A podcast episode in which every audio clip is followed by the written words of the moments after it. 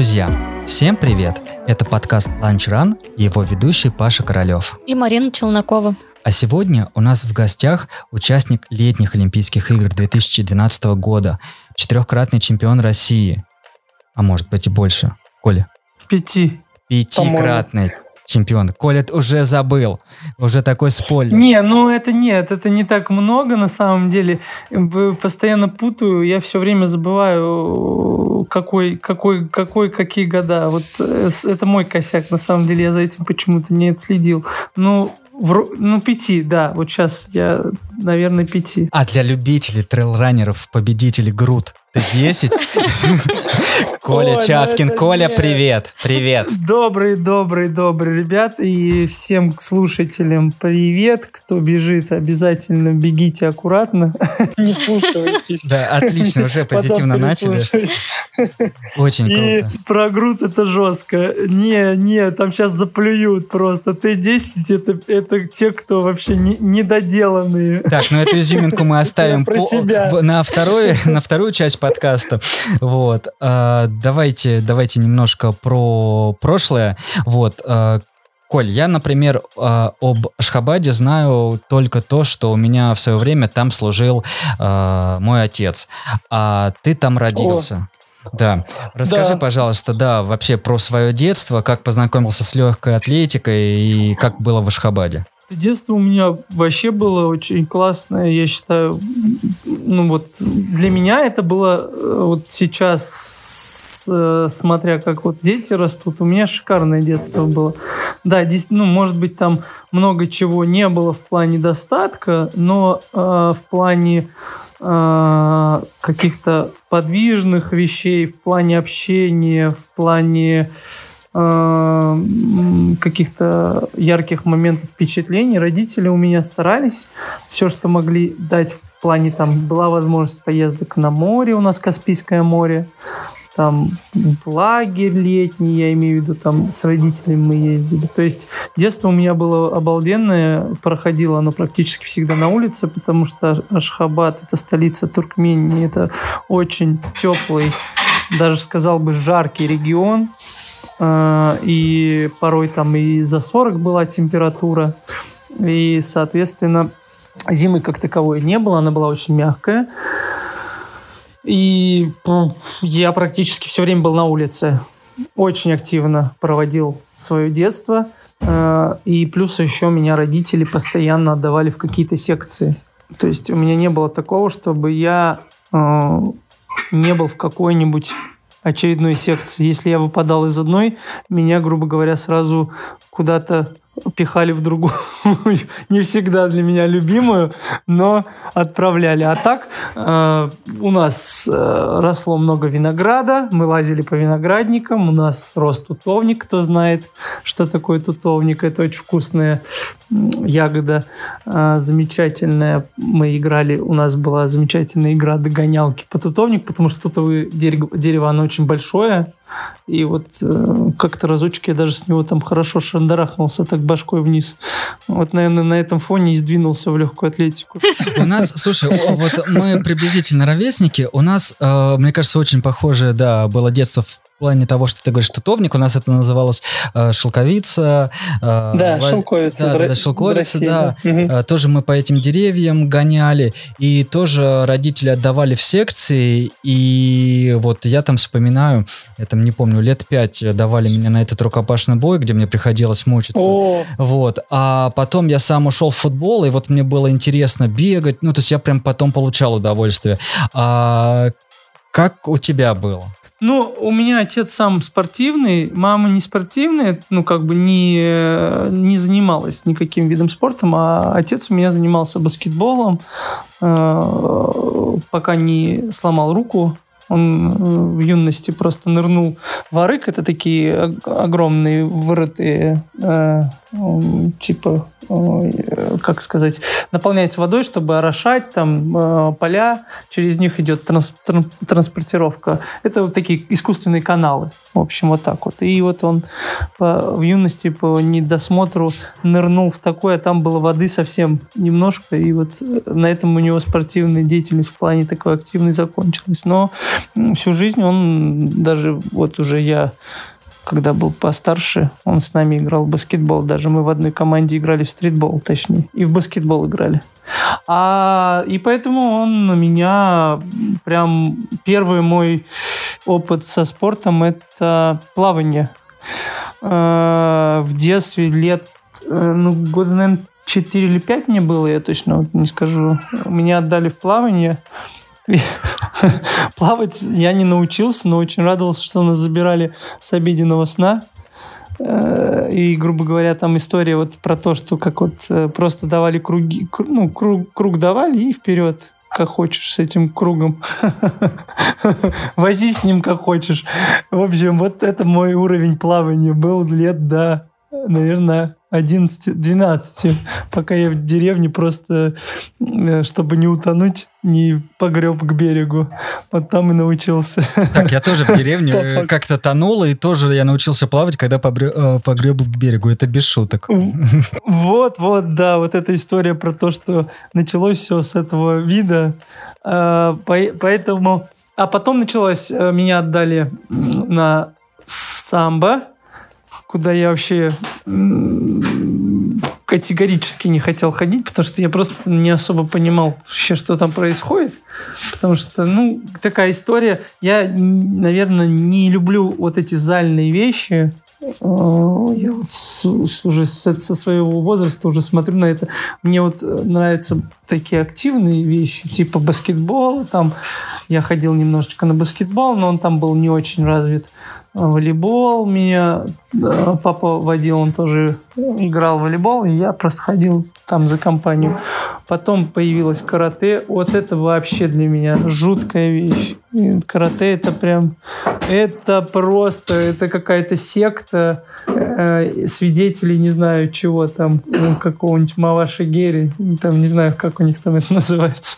Просто изо дня в день одни и те же движения какие-то ненужные вообще. Ну, для меня на тот момент я вообще не понимал, зачем меня туда воет, что мы там делаем.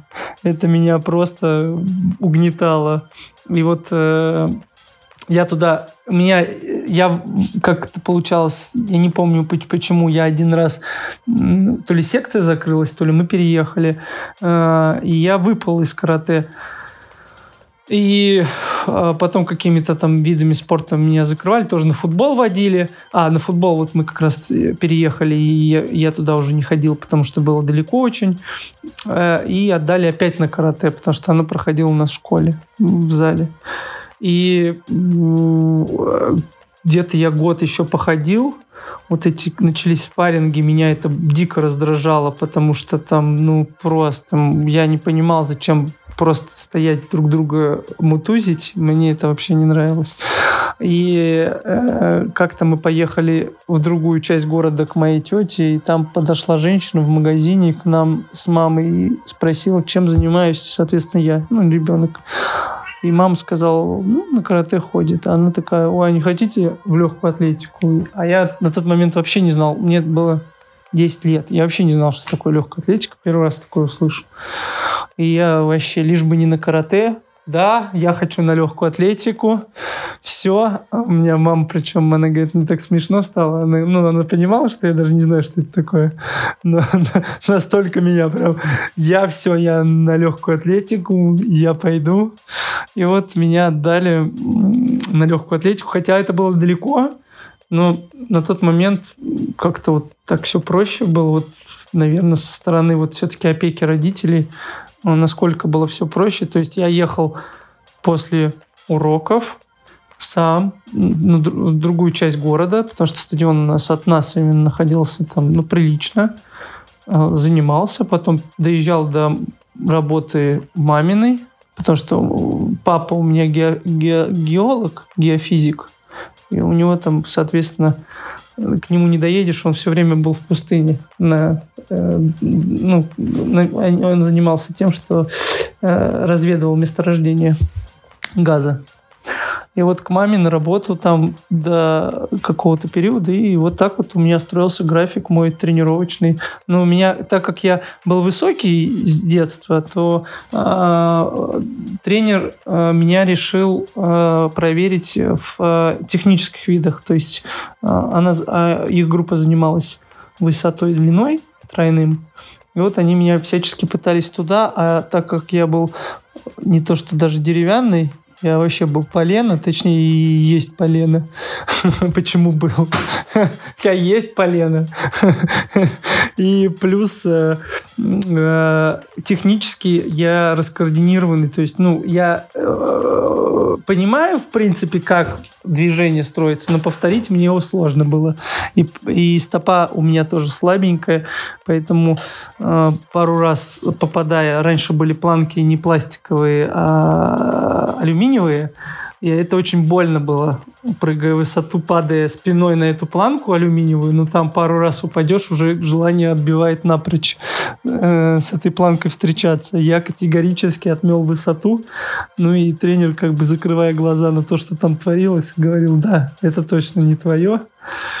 И, соответственно, все это, вся техническая сторона закончилась на том, что я начал просто бегать, э, ну, спринт, соответственно, потому что все-таки вся, вся техника, она еще со спринтом совмещена, и это близко, они там, соответственно, понимают в этом, и э, меня начали тренировать там в спринтерских дисциплинах, ну, плюс еще, еще маленький был, возрастом, поэтому средней дистанции, ну и в Ашхабаде в частности не было практически тренировок, кто занимался именно средними дистанциями.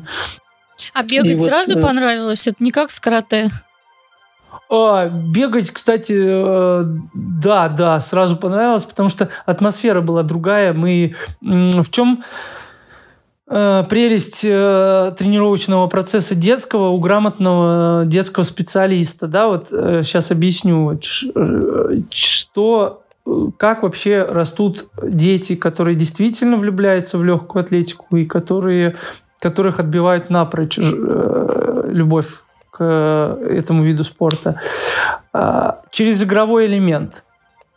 То есть в чем смысл тренировок в детстве. Это даже не про легкую атлетику, это сейчас мы про любой вид спорта. Вот почему, например, мне карате не нравилось. Потому что мы там занимались только вот этими упражнениями. У нас не было игрового элемента от слова совсем. На борьбе у нас не было игрового элемента от слова совсем. Это может быть именно связано с вот этими э, тренерами, которые, э, которым я попадал. Но когда я попал в легкую атлетику, мы обязательно играли в подвижные игры. И детям неинтересно делать упражнения из раза в раз их повторять, если они, у них нет подкрепления в виде игры. А у нас были всякие активные игры. Нам ставили барьерчики, давали мяч, и вместо там каких-то прыжковых, допустим, упражнений мы делали, допустим, какой-то игровой элемент. Потом играли там кто-то в футбол играл, кто-то играл в волейбол, кто-то в баскетбол. Это же традиционные виды, это как раз-таки очень хорошие развивающие. И плюс элемент азарта, и ребенку интересно, потому что ты вовлечен. А когда из, с детства уже начинают загружать ребенка упражнениями плюс э, работами, это вообще для меня дичь, э, то ребенок, конечно, устает. Он уже как бы, ну, он не понимает, для чего ему все это делать и что оно ему дает. Потому, поэтому я всегда смотрю, когда детские, ну, детские тренера, которые себя так позиционируют, они пытаются из ребенка выжить все, что по максимуму. Понятно, что э, это легко сделать из ребенка, потому что вот почему мы сейчас не видим э, этапа, да, вот мы сейчас плавно переходим к, вот, к такому, я немножко в другую сторону увел, э, роста спортивных результатов, это потому что у нас вся система построена так, что дети в каком-то возрасте должны показать какой-то результат. Должны, понимаете? Должны. К детям не должно быть никаких должны и обязаны. Дети должны получать удовольствие, а не должны чего-то кому-то доказывать. Это самое страшное. Да, Коль, вот далеко даже ходить не нужно. На этих выходных у нас э, в Воронеже есть э, такой э, рыжел, э, лыжероллерный э, стадион, который mm-hmm. находится в лесу. И да. многие бегают именно в лесу, там хорошие тропинки.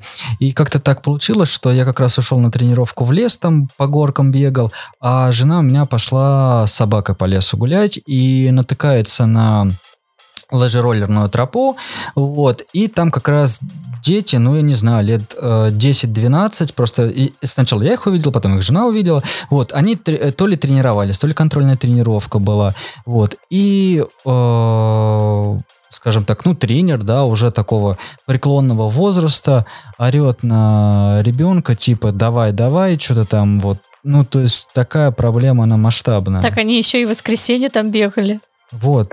Ну, ну вот, да, да нет, э, у детей это не, э, кстати, воскресенье у детей нету календаря, то есть им не, это у нас мы уже привязаны к выходным. Тут вот как раз таки проблема не в дне, а именно в том, что как подкрепляют ребенка, да? То есть на ребенка кричать и говорить, что он там бездарь и не может сделать то-то, то-то, ну, по факту это вы уже, уже у него убиваете все желание у него нет мотивации никакой делать лучше, ну, когда ты на него кричишь. Ну вот, а на физкультуре я... у нас на всех кричали. Ну, по крайней мере, там, где я учился в школе, когда мы там сдавали какие-то нормативы, будь то подтягивание или кросс, не знаю, как у вас был. Не, ну это, это к разговору о том, что, э, к сожалению, это же проблема в чем? Это человек не на своем месте. Он не может правильно построить э, конкретно вот в этом случае тренировочный процесс, и он только может вот э, тем, что он э, просто старше и тупо сильнее, он может просто вот с ором и криком там пытаться вот так вот детей заставить. То есть тут же смысл вовлеченности.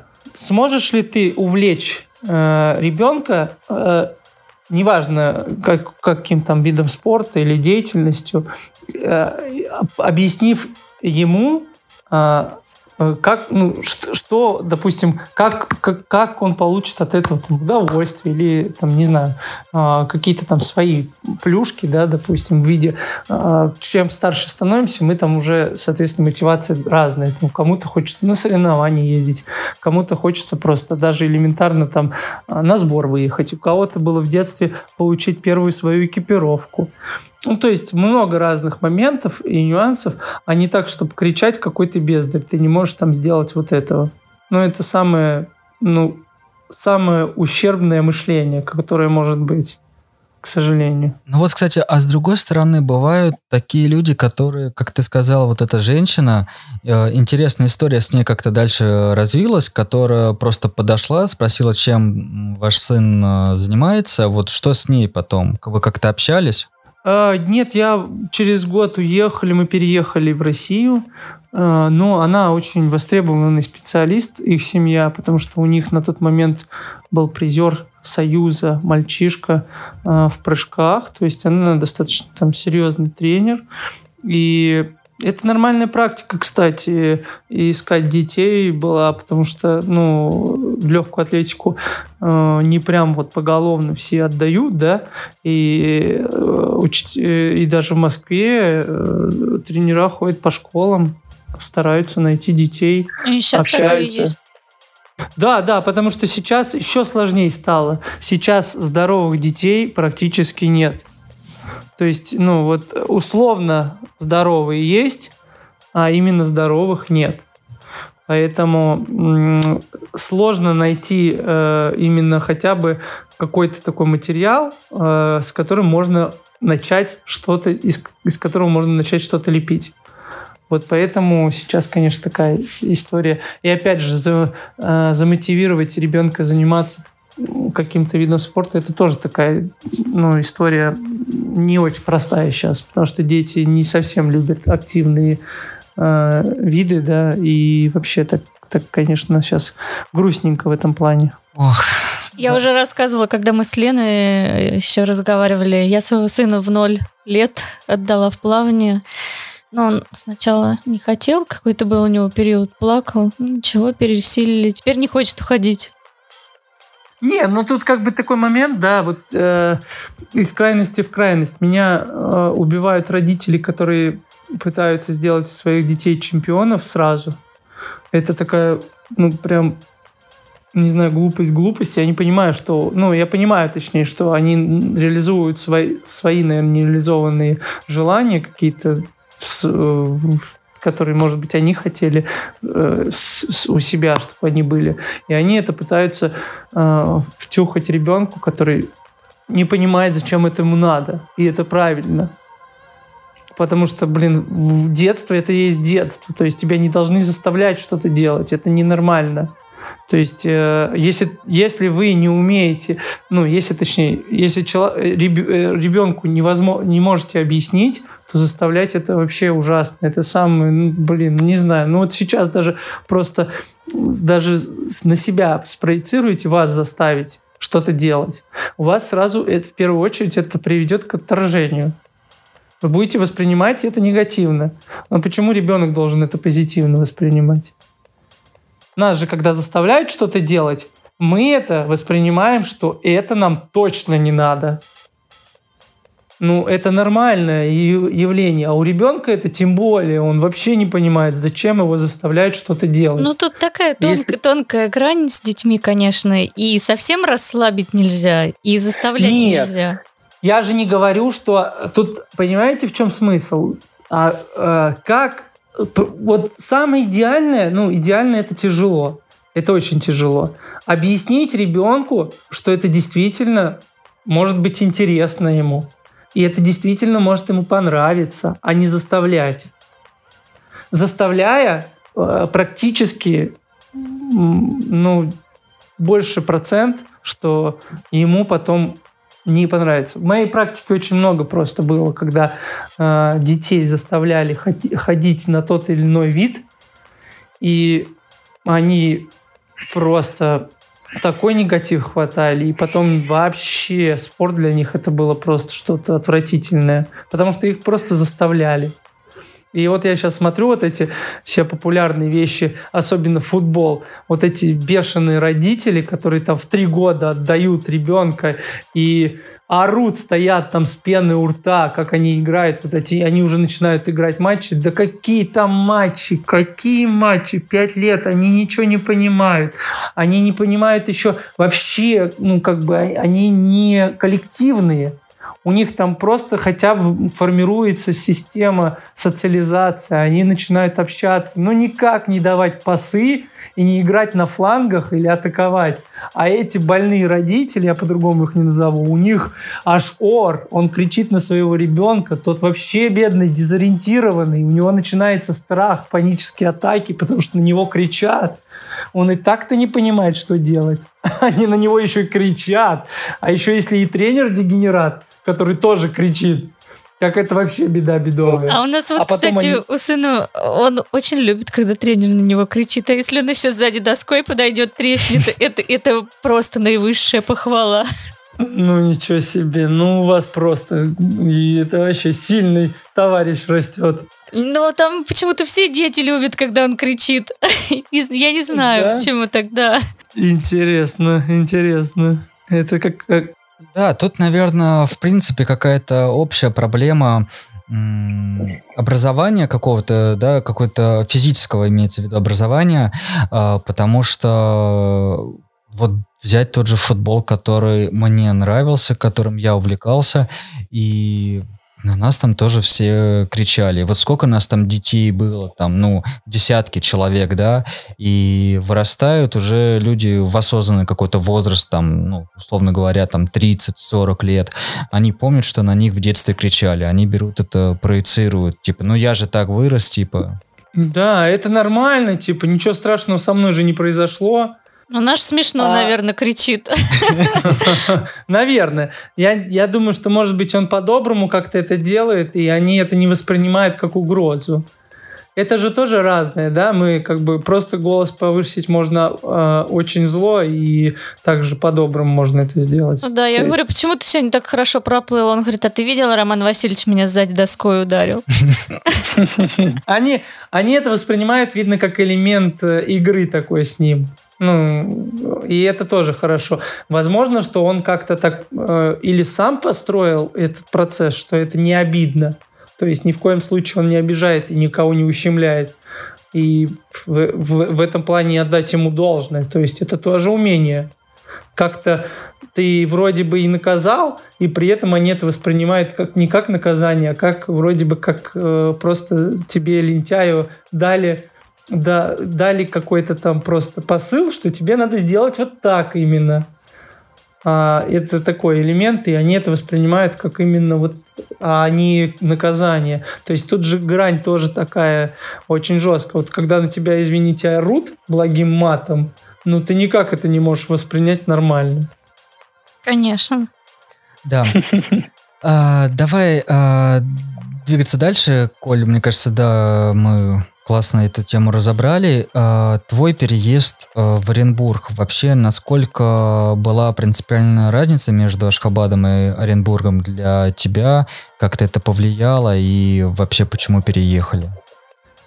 Э, ну, да, конечно, разница большая. Сейчас, э, как бы так сформулировать. Ну, переехали, потому что, ну, а что скрывать, русофобные настроения были так бы никто бы не уезжал. Это после распада, родителей. да, Союза, когда? Да, да, это 96-й год. И, соответственно, э, ну, родители уехали не от того, что они хотели уехать. Они, конечно, не хотели уезжать, потому что им было под 40 лет. И 40 лет там менять там шило на мыло, здесь у тебя э, там твое жилье, которое ты зарабатываешь. Ну, 40 лет, вот мы уже знаем, что такое 40 лет. Ты все равно себе э, в 40 лет начинаешь какие-то отсечки в жизни давать, да, то есть ты себе отчет какой-то строишь, что у тебя есть к 40 годам.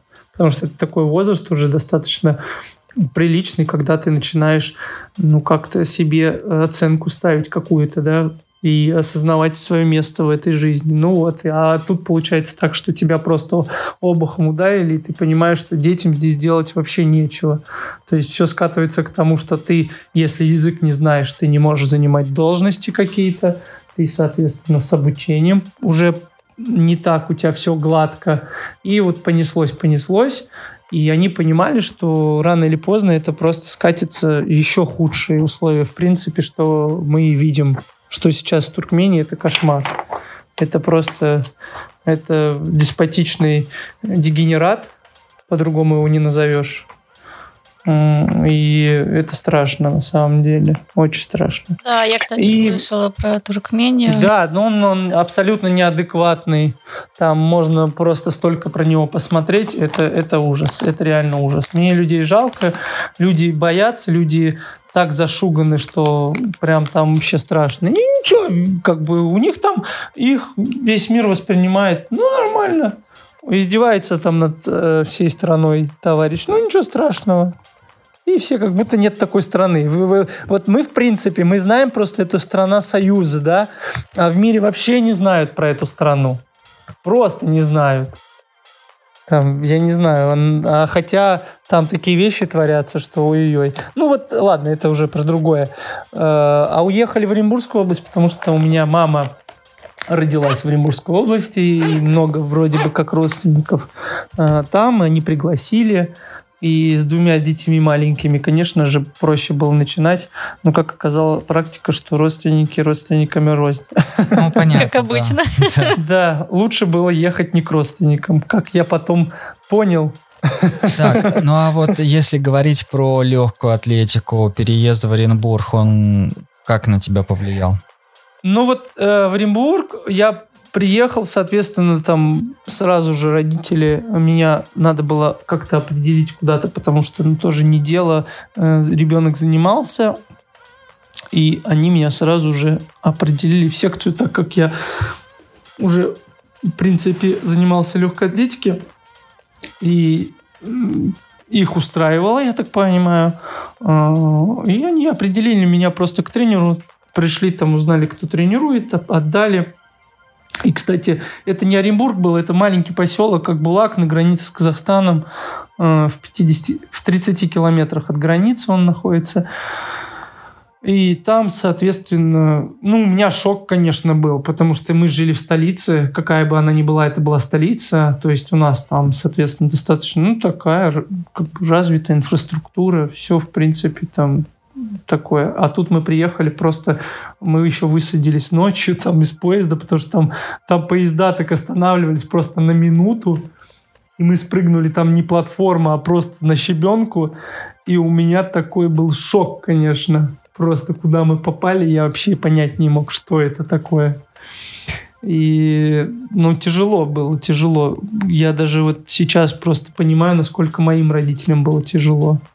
А, они, конечно, там просто с нуля начали свою жизнь. То есть люди с высшим образованием, там у меня мама достаточно серьезным специалистом была и на тот момент ценилась э, в Ашхабаде, и она все это бросила ради нас. И отец у меня геолог, в итоге он там какой, каким только не занимался профессиями, лишь бы там прокормить. Но это была такая тяжелая история. А, ну, а я просто ходил, вот э, тренировался в зале. У нас еще несколько лет даже не было душа, и я вот мылся после тренировки. У меня плюс большой был то, что у нас в зале был душ. У нас просто не было в доме, который мы купили, это была землянка. То, что мы могли, точнее, родители позволить. То есть вот тоже представьте себе люди, которые прожили в городе и жили в трехкомнатной квартире, в итоге приехали с двумя детьми в землянку, которая там двухкомнатная кухня в предбаннике, в котором там холодно, и не было даже ни душевой, ни ванны, и туалет на улице. Вот так вот мы первые там четыре года жили, даже больше. И вот даже мыться мы ходили, там у меня отец устроился на котельную работать, э, туда ходили вот мыться или в баню. Вот такая вот история Слушай, была. это такой еще разрыв был между, получается, Туркменией, да, то, что там можно было себе позволить. И, ну... ну, на тот момент, да, да, там просто еще не повезло. Мы попали в 98 год, когда вот этот дефолт, да, сумасшедшее падение и все, и там просто такое все ну, в общем, такая неприятная история для моих родителей. Я-то, как еще ребенок, не сильно это, а, конечно, воспри... Ну, понятно, я понимал, что как-то мы живем очень так социально низко, потому что там много чего позволить себе не могли. Но на тот момент я уже начал а, выигрывать, не выигрывать, в призы попадать, не выигрывал, вру, попадал в призы на э, области, по своему возрасту.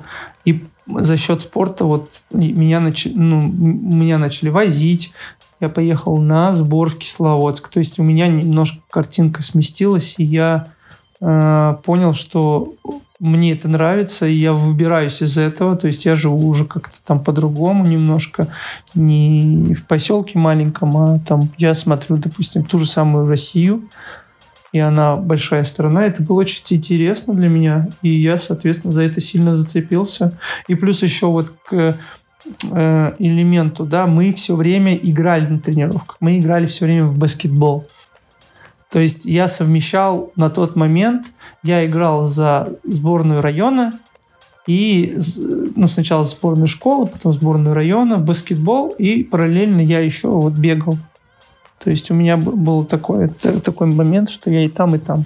То есть у, вот, у тебя получается, что как раз когда вы жили вот в этой землянке, да, ты как раз в этот период еще и по, ну, попадаешь как раз в, Кис, в Кисловодск. Да, я вот, наверное, через, сейчас скажу, два года, нет, через, да, два года я поехал первый раз на сбор тренировочный. Вот я, по, по-моему, выиграл как раз-таки первенство области, поехал на чемпионат на первенство России, и там был четвертым или пятым в Волгограде.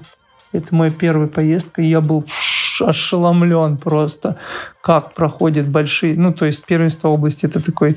Оренбургская область не не особо популярная, ну, не то, что не популярная легкая атлетика, она, к сожалению, там загнулась, она была очень популярная, но загнулась. Э, и когда я выехал на первенство России, я, конечно, обалдел просто. Во-первых, все такие модные, а я приехал туда в шортах по колено, в шиповках, которые нам выдавали из сумки, клей, ну, клетчатый, когда мы приходили, там куча этих шиповок, искал свой размер, одевал, делал тренировку, и ты такой выходишь, а там, блин, вообще все уже такие просто... На тот момент мне казалось, ну, круто просто, они все такие прям вообще... Очень хотелось комплект спортивный, вот я свой первый спортивный комплект я на соревнованиях выиграл. Круто. Круто. А с того периода, может быть, помнишь, остался кто-то в беге или нет? Вот с, с, именно с того времени? Да, конечно. У нас очень сильное поколение э, ребят. Вот э, Алексей Рюмков. Мы с детства с ним прям вот с детства. Он, то есть, лидером был. То есть он там же детства. жил, где и ты? Нет, нет, зачем? Или вы уже на соревнованиях с ним познакомились? Нет, на соревнованиях. Он, он из Челябинской области, Угу. Он просто мы вот, если мы говорим в целом или про поселок именно. Нет, ну вот Я... на тот, э, э, ну про поселок понятно, что там вот тяжело все это. А вот э, мне интересно про то время, когда ты да со своего поселка ездил на старты, да? Да, да, вот. Э, братья Рыбаковы, они же тоже, э, вот они на год помладше, но они тоже вот как раз-таки с того поколения. Это вот как э, наше поколение. Ну, другие ребята сейчас двигаются, но они не, конечно, не так, как вот э, еще действующие спортсмены, но двигаются. То есть, да, есть прям ребятишки, которые такие крепкие, э, но больше там уже для себя или там где-то в структурах. Ну, понятно. А, окей, ты вот ездил на сборы, на соревнования и потом возвращался а, к себе в поселок. Какие были эмоции, что ты родителям рассказывал? Да какие, конечно, круто было, позитивно. Так эти еще потом появился фотоаппарат, и там эти пленка все время искал, где на 50, на 20, 30 копеек дешевле распечатать. Но эмоции, конечно, были такие классные, потому что ты знакомишься с, и со страной, и с ребятами новыми. Это вообще круто было, потому что ты такое узнаешь, о, там у них в регионе вот так вот, а тут вот так вот. А здесь ребята, оказывается, могут и вот это позволить себе. А тут, ну, вообще, ну, просто эмоции такие, ну, здоровские. Тебя это подстегивает. Ты такой думаешь, блин, круто, тоже хочу так. Тоже хочу вот как ни, чтобы у меня что-то подобное было. Или там хочется там на сбор попасть туда-то. Или вот увидишь там, тебе говорят, вот ты знаешь, кто это? Ты такой, о, не знаю. Там, например, э, Слава Шабунин, э, наш знаменитый спортсмен, я тогда, ну, у них группа была сильнейшая, и они просто, когда в Кисловодске мимо проносились, я думал, что вообще за люди такие нереальные. И вот, э, конечно, это круто. Плюс еще ты из зимы там приезжаешь, допустим, туда все-таки в Кисловодске помягче было, там вообще так классно. Так, а это какой возраст у тебя был? Это мне было 15 лет. 15, да. А потом, э, вот тот момент, когда ты переехал из Оренбурга, как это, э, ну, из поселка, да, как это э, вообще произошло, когда это произошло, сколько тебе было? Ну, мне было, я уже начал активно ездить, и я, соответственно, там учился уже поменьше, и я, у меня был конфликт с директором, не помню из-за чего в школе. Я даже на вручение не был этого аттестата 9 класса. Я просто приехал, забрал его и родителям сказал, все, я в школу не хочу. Просто не хочу в школу. Что хотите, делайте. Я буду... Нет, у меня, кстати, вот опять же, моя большая благодарность. У меня родители никогда меня, ну, как-то не заставляли. Просто они так подумали. И я просто сейчас-то понимаю, что это было очень сложно. То есть я что угодно мог сказать, хочу, не хочу. Ну, я, у меня не было такого. То есть у меня были вот какие-то моменты, я просто говорил вот так вот. Ну, чтобы я постоянно там кричал, там, хочу это или не хочу. У меня не было такого, то есть не, не было проблемы, допустим, я хочу там кроссовки новые. Я понимал, как ну, уровень э, достатка нашей семьи, и я никогда не, там, не просил чего-то сверх, потому что я знал, что ну, нет возможности, и я как-то, не знаю, адекватно к этому относился. И я просто сказал, все, я, я не хочу в этой школе оставаться, я вообще не хочу в школе учиться, я поеду в Оренбург. И тогда было модно программисты, и это слово было модное, но я не понимал, что оно значит. Да, и я такой, я хочу на программиста поступать. И у меня такие родители, ну ладно. И мы поехали, поехали в колледж, там просто мальчишка э, знакомый, э, он учился на программиста, э, и вот как раз-таки э, узнали, что он там э, в этом колледже учится, узнали, как это что, и, соответственно, поехали туда. Э, я поступал, э, поступил, соответственно, не на бюджетный, а вот это тоже, опять же, мне так было стыдно, что я не смог сдать на бюджет, потому что я понимал, что родителям платить нечем по факту. Меня же еще там содержать надо, мне там 16 лет, соответственно, как-то мне что-то где-то там жить на что-то надо, я еще не зарабатывал ничего. И плюс еще платное обучение, это меня вообще тяготило. И благо система в колледже была такая, если ты сдавал первую сессию на высокий балл, я вот не помню просто, тебя просто переводили, э, если там отчислялись, допустим, э, с бюджетов, то тебя на бюджетное место переводили. И я уперся первой же зимой, и меня перевели на бюджет. То есть вот пол семестр меня, э, соответственно, родители заплатили, и дальше я учился на бюджете уже. И вот э, за это, конечно, огромная благодарность, э, что они, зная то положение, которое у них было, они не сказали, слушай, губу закатай и в 10 класс. А они реально не стали препятствовать и просто отправили. Я доучился, все нормально, я начал тренироваться там, продолжил точнее. А, ну, там я попал к плохому специалисту, очень плохому. Я считаю, что это время я, к сожалению, упустил, потому что он не вообще не знаю, до сих пор, мне кажется, не знает, что такое тренерская деятельность. Но он, да, но он хороший менеджер. То есть он умудрялся находить все время деньги, он возил нас на сборы, мы ездили на соревнования, даже там как-то выбивал какую-то обувь, там, то есть, э, допустим, шиповки мне первые крутые подарили от э, области, и ну вот как-то потихонечку там вот э, я уже по-другому на это все посмотрел, я уже попал тогда где-то мне было наверное, лет 19 я первый раз попал в сборную. Я поехал на э, матч, э, соответственно, за сборную. И я так это воодушевился, думал, блин, как круто это вообще, тебя экипируют. Мы жили в Москве на сборе перед выездом. Там вообще, ну просто другая атмосфера. И я такой подумал, это, вот это круто. Это прям это то, то, что прям цепляет. Потому что там разные ребята, разный уровень, все такие интересные, потому что со всех регионов э, вот, э, ну, это, это реально интересно. Ты до сих пор тренировался вот в Оренбурге, да, когда попал в сборную? Да. Угу. А когда тебя заметили и перевезли в Москву вот это нет, а это не было так. Я же не, не какой-то талантливый, я вообще абсолютно простой ну ребенок. Нет, нет, нет. Здесь, здесь, ребят, мы сейчас говорим про серьезные вещи в плане того, что ни в коем случае нельзя что-то там себе лиш, лишнее выдумывать и при, придумывать. Я объясню.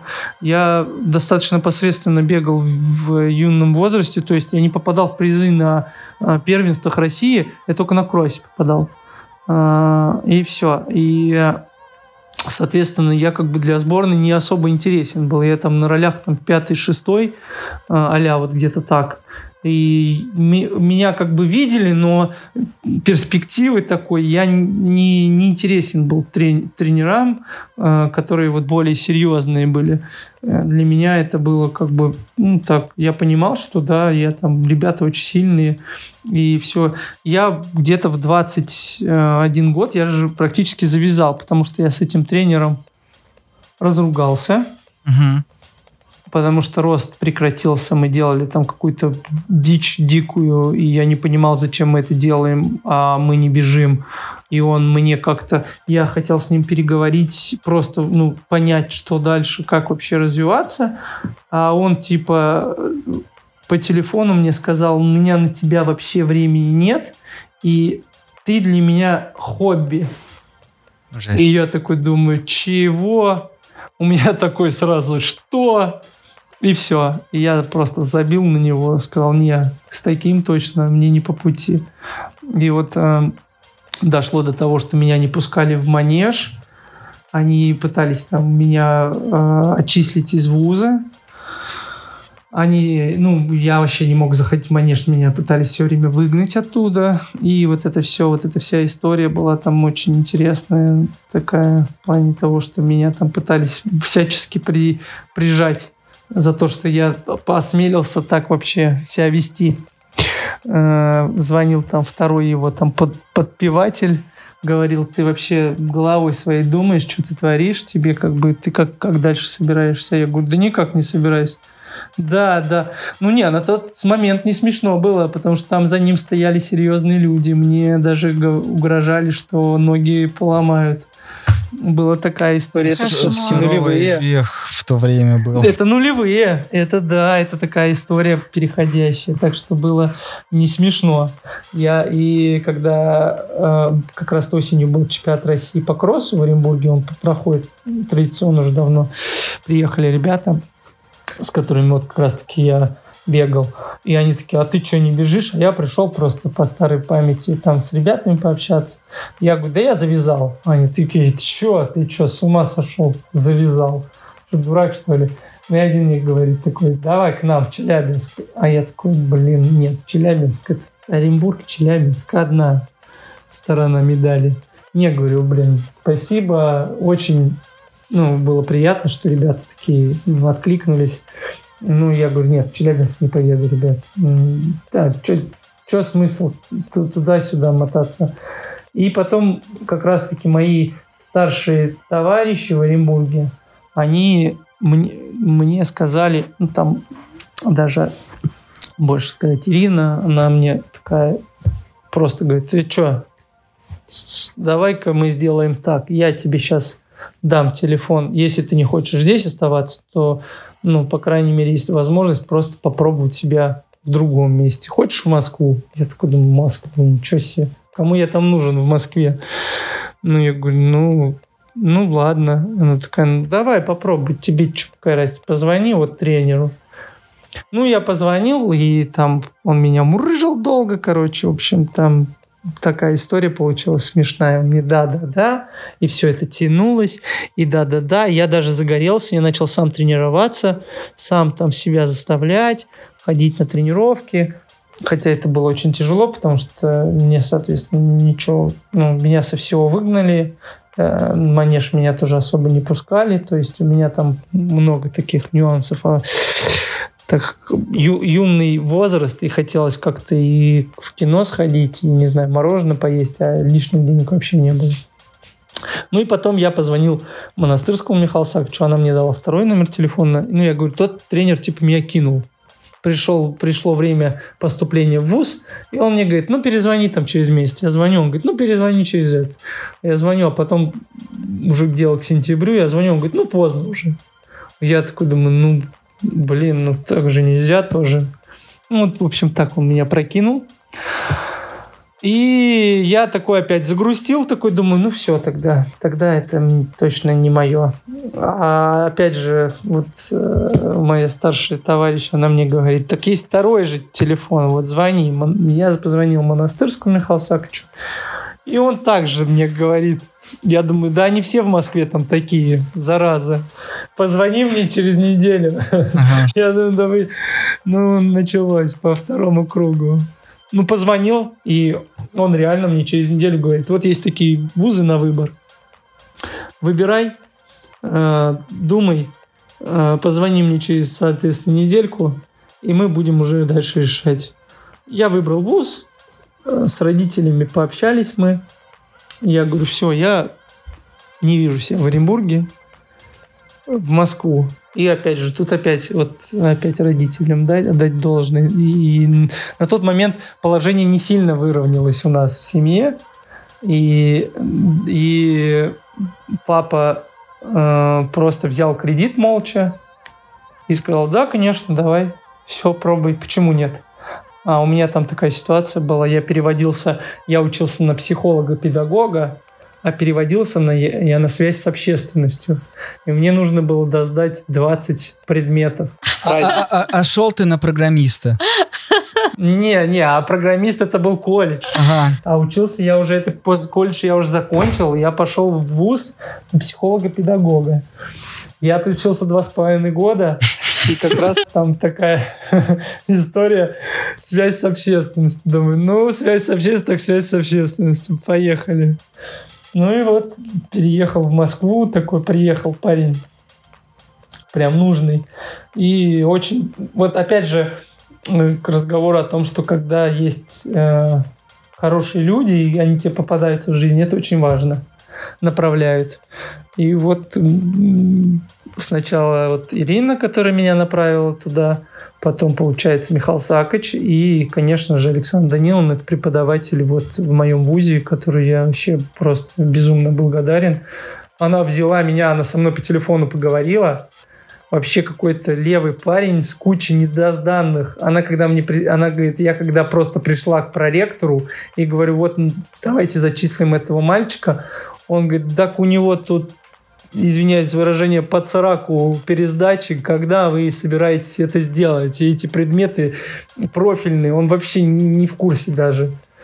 И я, ну, вот она как-то взялась за это. И я приехал, у меня, конечно, пер, первые полгода была дичь. Во-первых, я просто как манны небесной ждал переводов от родителей. Я не знаю, как они умудрялись мне переводить деньги.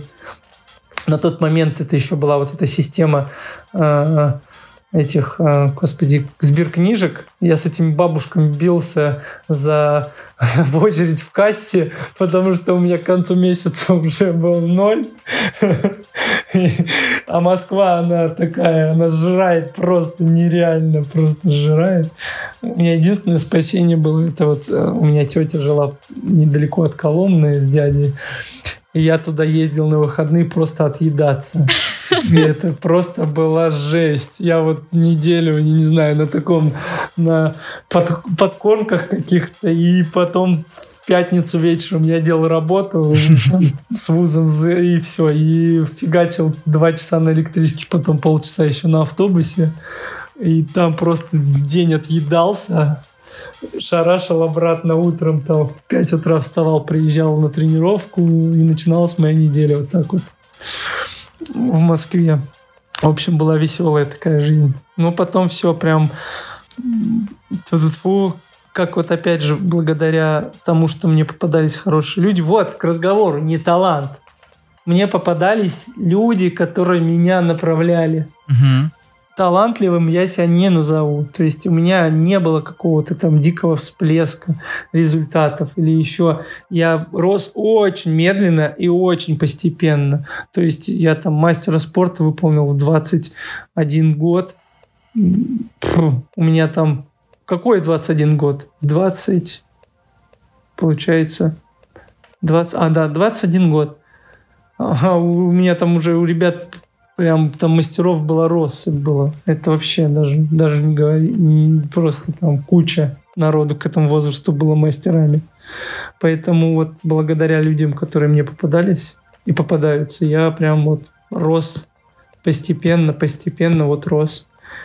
И как бы меня как э, именно бегуна на, на средней и длинной дистанции формировал вот Михаил Сак. А сколько ты тренировался с монастырским? До, э, с 6 до 10 года. И, э, слушай, у тебя же в, вообще ты бегал, если я не ошибаюсь, э, с барьерами. Это какой период был? Нет, это было позже. Я сначала бегал, я был на средней дистанции, э, специализировался полторашка до пятерки и кроссы. Вот моя была специализация. Я бегал кроссы, ну, старался все бегать. У Михаила Саковича я на самом деле бегал все. И это, наверное, вот всеядность, она э, как бы переросла. А препятствия я вообще попробовал первый раз в 27 лет. Это, это дико поздно. Да. То есть я уже как спортсмен уже завязывать собирался, потому что у меня не получалось. я в какой-то тупик пришел. То есть я на полторашке, в принципе, попадал в финалы, но там забегал ну максимум шестым там. И это никому, конечно, не нужно было и неинтересно было. Там, ну, на кроссах я был в призах, то есть я там ездил на Европу. Но, опять же, это тоже было неинтересно. А, а вот в Китай ты попал да, с чем? универсиаду в Китае. На универсиаду я уже попал как стипльчизист. Это мой первый год в стипле. То есть я травмировался в 2010 году. А, мы поговорили с Михаилом Саковичем. Я сказал, что или я такой бездарность, то, что я вот, мы пашем, ну, сумасшедший, но при этом у меня нет роста результата. То есть он сильно остановился. Э, ну или что-то у нас не получается с вами. И я говорю, ну раз у нас не получается, зачем мы мучаем друг друга? То есть это же неприятно всегда, когда нет результата, хотя отдача сумасшедшая с его стороны тоже была. И я говорю, я хочу что-то сменить, попробовать новое. Ну, если я действительно там бездарный, то закончу просто. Я вот перешел к соответственно, а, а, к, к Телятникову Матвею Марковичу в группу. И он сначала, я там травмировался, и у меня что-то тоже там не покатило, меня со всего уволили, убрали. И я как-то уже такой подгрустил. И он как-то мне, ну, мы сидели, разбирали как-то очередной там э, сезон, и у меня там, соответственно, не задалось. Это был апрель. Я у меня шпора обострилась, а, я бегать не мог вообще, я ходил в спортзал, и он как бы в очередном разговоре он такой просто говорит, слушай, а, давай-ка мы подумаем, какие варианты у нас есть. Я такой, в смысле, какие варианты есть? Ну, говорит, ну вот диапазон, где мы можем развиться. Я до этого как-то даже такой фокус у меня всегда просто был, ну, бегай, бегай, да, там, ну, где-то получается, где-то не получается. А тут так как-то интересный вопрос был поставлен. Я такой немножко опешил, я говорю, ну, давайте. И он говорит, вот смотри, ты бегун от полторашки там до пятерки. Э, что мы можем? Какие варианты есть? Я говорю, ну, полтора, три зимой, пять летом. Ну, там десятка не мое. Он такой, да, а еще что есть? Я говорю, «Ну, все. Он такой, точно все? Я говорю, ну, конечно. Больше ничего. Он говорит, а стиполь? Я такой, какой стиполь? Я барьеры не, вообще с, с ними никак, просто на вы. И вообще, я же деревянный, как эти же препятствия. И он такой, ну подожди, говорит, нет, давай-ка ты не попробовав, мы не сможем. И вот у меня сеч... э, как раз-таки пятка проблем была, и он говорит, какая тебе разница, мы все равно сейчас, сезон у нас уже идет неправильно. Давай попробуем, а там посмотрим. Не твое, не твое, ничего не потеряешь. Твое вдруг приобретешь. И мы попробовали. И я этим же годом выполняю международника угу. и еду на универсиаду. Становлюсь третьим на чемпионате и еду на универсиаду и вот по-другому прям вот развернулась жизнь. Опять же, благодаря вот человеку, который мне просто развернул меня, фокус мой. Вот этот вот выезд э, в Китай на, университет, на универсиаду, mm-hmm. это был первый твой выезд за рубеж или что-то еще был? Нет, нет, нет. Я же ездил на кросс на Европу, на, соответственно, матч. Потом я ездил, мы ездили уже на сборы тогда в Португалию. Я бегал там коммерцию достаточно неплохо. То есть я в Португалии носился там забе- пробеги, зарабатывал там, ну так, для, для меня тогда вообще какие-то были дикие деньги, я прям кайфовал. Ну, это в моем понимании были дикие деньги, то есть я там приезжал вроде бы на сбор, мы там группы парней ездили, это было очень дешево. Все думали тогда Португалия, о, это... А это было очень дешево, когда ты едешь, там, допустим, на, нас ехало человек 8 пацанов, мы брали заранее билеты, мы бронировали э, жилье. Зимой это был не сезон. Мы снимали, арендовали машину, и мы еще ездили, зарабатывали на пробегах. И это было просто круто. Я вообще кайфовал. Твой первый выезд, как раз интересно, за рубеж, он был э, сравним с э, первым выездом из поселка? О, о, да, да. Ну, первый выезд это у меня был как раз-таки вот э, поездка на сбор в Португалию. Это просто вот поездка была. Она, у нас ребята из группы вот как раз-таки поехали на сбор. И я такой, типа, блин, а что так можно, да? а, а я что, я, а почему я так не делаю? Я такой, блин, я хочу с вами. Они такие, да поехали, вообще проблема. И все, и мы приехали, я увидел, как это вообще возможно, что можно там, блин, биться тоже там на шоссейках, зарабатывать деньги, а, ну вот именно в соревновательном режиме и тренировочному. И я прям, меня это так подкупило. И я прям загорелся. Я начал каждый год зимой выезжать на сбор в Португалию. У меня был такой чес. Я приезжал, там стартовал. А нам Лена много рассказывала про Португалию. Вы случайно не там познакомились? Нет, нет, нет, мы познакомились в Сочи на. На аттракционах. Да, да, да. Аттракцион невиданной щедрости. Есть такой аттракцион, называется «Эстафеты» а, в сентябре. Там мы познакомились. Первое знакомство. Что было. за эстафета была? Проходит чемпионат России по эстафетному бегу угу. в Сочи в сентябре. Он всегда был традиционный. Это конец сезона, сентябрь, бархатный период. И все хотели попасть на эти эстафеты, потому что ты, тебе оплачивают, ты едешь в Сочи на три дня, и как бы на эстафеты там всем плевать. Все шарашат туда Соответственно... Понятно. Результат понятен. Да, но там ну, все ну, как бы рубились, конечно. Я был даже чемпионом России в эстафетном. А, вот, я еще, наверное, даже, так как я вот это не считаю, это, ну, вот чемпион в эстафетном беге еще я тоже 4 по полторашке мы бежали, даже выигрывали чемпионат России. Соответственно, у меня еще одно чемпионство есть. Круто. И, Под конец подкаста да. все соберем. Да, да, да, да, да. Была такая грязная история в моей жизни. И вот там, да, там, там был прикольный момент. Мы стояли с ребятами, и э, ну, это ребята, с которыми я, соответственно, бегала, они, а, а Аленка как раз пришла к ним в группу, и она у них тренировалась. Они постарше ее, есть они моего возраста чуть постарше, и мы там стояли как раз э, уже мы отбежали, по-моему, а как раз девчонки бежали эстафету. И пацаны стояли просто и говорят, ну, типа, стоим, я говорю, о, прикольно, кто выиграет? Ну, как всегда, мы там своя, свои истории там начинаем. Они такие, ну, наверное, там, типа, Москва выиграет. Но сейчас, говорит, не, не в этом смысл. Сейчас посмотри, сейчас побежит бешеная девчонка, ты сейчас охренеешь, что она будет творить. Я думаю, блин, да что она будет творить? Она еще мелкая была, получается. Ну, там, не, э, мелкая, я имею в виду, ей лет 18, наверное, 19 было. Да, где-то так, 19, наверное. Это как бы возраст, который я, ну, для меня это уже, я взрослый уже, а тут как бы 19, я не знал их, никто что бегает.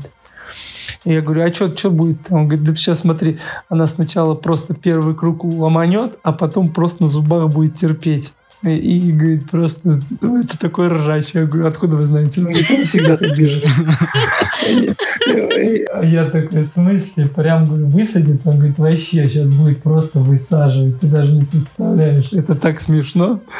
И потом, говорит, просто на зубах будет терпеть. Я такой, ну давай сейчас посмотрим. И реально, просто они выбегают, и там э, ее тренер просто ей кричит, медленнее, пожалуйста, медленнее.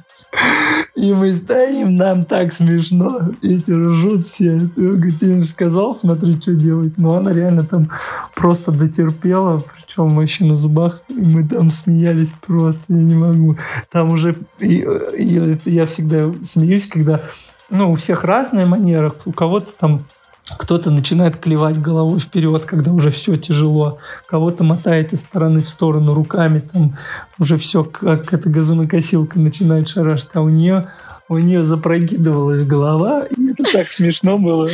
И все уже И мы там посмеялись, конечно, знатно. Я такой думаю, вот это да, вот это номер. Это со стороны, конечно, было очень весело. Вот как бы первое такое знакомство. А потом мы уже познакомились, наверное, так по посерьезней уже через, наверное, в следующем сезоне. То есть в сентябре, получается, это я вот это увидел чудо в перьях, а дальше мы, наверное, познакомились уже так более а, пообщались именно нормально, то это в мае следующего года. Ну, супер история. Мне кажется, Лена уже сзади со сковородкой стоит. Уже, уже один раз просто прилетела. Я просто терпеливо проглотил это. Так, ну мы почти отвлеклись, да, от И уже, наверное, нужно подойти к Олимпиаде. Да, отвлеклись немножко от бега, передохнули. Давай снова пробег про Олимпиаду. Ну вот, да, опять же, я, когда мне там говорят, ну все же мечтают об Олимпиаде. Да я не мечтал о ней, потому что я просто здраво оценивал свои силы. Я знал, что, ну какая мне Олимпиада? Там нормативы, во-первых, заоблачные были, я к ним не дотягивал. И во-вторых, э, я практически ни в одном виде ни в призы не попадал. Ну, то есть, кроме кроссов, кросс это не олимпийский вид. Но хотя был. Я считаю, что он не, незаслуженно выпал из олимпийского потому что очень интересный. И когда появился Стиполь, получается, это одиннадцатый год, вот я на универсиаду отобрался, и ну, я на тот момент была такая эйфория, я съездил на универсиаду, правда, там, конечно, подлоханулся, был четвертым, блин, ну, это чисто моя там была беда. Потом я поехал на деканацию. Есть такой шикарный старт э, во Франции ежегодный э, тоже сборная. Там я выиграл его. И меня в январе вызывают на оформление документов на Олимпиаду. Я попадаю в список потенциальных. Ну, я думаю, блин, все, это верх, все, это верх карьеры. Слушай, а, а мне знаешь, что интересно, как у тебя родители отреагировали? Да как они, ну, когда я уже попал, непосредственно. Ну, не, не знаю, в какой момент ну, ты Когда сообщил, ты сообщил, да. да, что ты едешь на Олимпиаду. Не, ну я, конечно, с ними всегда на связи был. То есть я, конечно, рассказал, что я ездил э, в Олимпийский комитет, заполнял документы, э, анкету заполнил, потом мы ездили в посольство. Там почему эта вся история такая э, заранее, потому что там же все документы оформляются, проходят контроль, они все проверяются, люди проверяются, поэтому это не вот там прям вот накануне ты попадаешь. Это, это очень прилично за долгий период начинается вся эта канитель. То есть это началось чуть ли не в конце сезона 2011 года, и потихонечку там людей э, соответственно, готовили документацию на каждого человека. Это вот такая история длительная. И я когда просто попал в списки потенциальных олимпийцев, я такой думаю, все, ну все, я, блин, ну король. Ну это же нереально. То есть, ну как? Нет, и какой нет? Я просто думаю, каким-то краем я туда вообще к этим людям просто каким-то концом уже, уже круто. И ну, как бы воодушевление было сумасшедшее, конечно. Я такой просто на таких эмоциях, я там пахал тогда как не в себя. То есть э, перелопатили мы сумасшедшее количество тренировок. Там просто такая подготовка была дичайшая.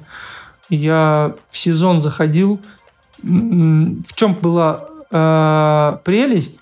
Я не был фаворитом вообще. То есть я был человек, который просто случайно заскочил на дистанцию, у него что-то получилось, но это, возможно, просто разовая акция. Ну, потому что, блин, ну, ну, come on, человек первый год попробовал, и сразу, типа, Олимпиада, ну, смешно. И э, все такие, ну, как бы меня брали в расчет, но не рассматривали как э, потенциального. Там, там был, были посерьезнее ребята на тот момент. То есть уже и который съездил на Олимпиаду, вот мальчишка, он в восьмом году был на Олимпиаде, он лидером был 4 года сборной. И там даже ситуация такая была для меня вообще дикая. Э, я попал на Европу по отбору. Там в этот год было, был чемпионат Европы и Олимпиада в один год.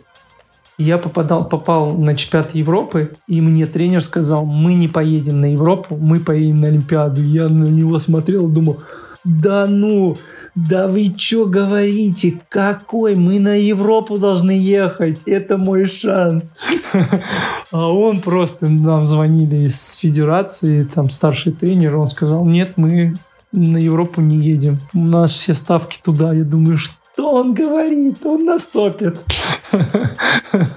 И вот оказалось, что это было просто настолько грамотное решение. Я выигрываю чемпионат, и я, я просто был в диком шоке. У меня был просто шок. У меня был настолько дикий шок, что э, я на доп-контроле просидел до 5 утра. То есть я сходить в туалет даже не мог. У меня организм в диком. Да, я не мог сдать, э, соответственно, контроль. Я просидел у них, они там бедные, у них там день рождения было одного. То есть я, меня привели в 9 вечера, они там все обсуждали, в какой клуб они пойдут.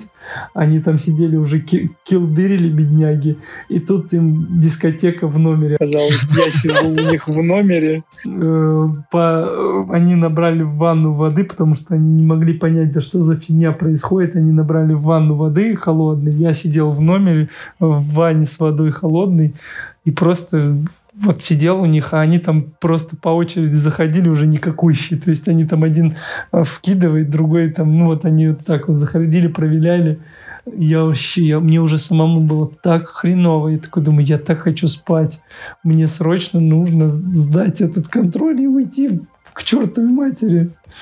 Это было смешно. Ну, в общем, вот такая вот история. И все, потом уже, соответственно, формирование команды.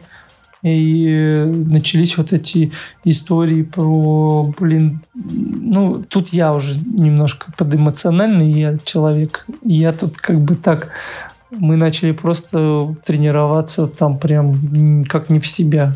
И это, конечно, сыграло злую шутку. Ну, то есть я так подгорел очень сильно на этих тренировках. То есть надо было более помягче это сделать, но мы гнали прям во весь опор. То есть именно психологически или...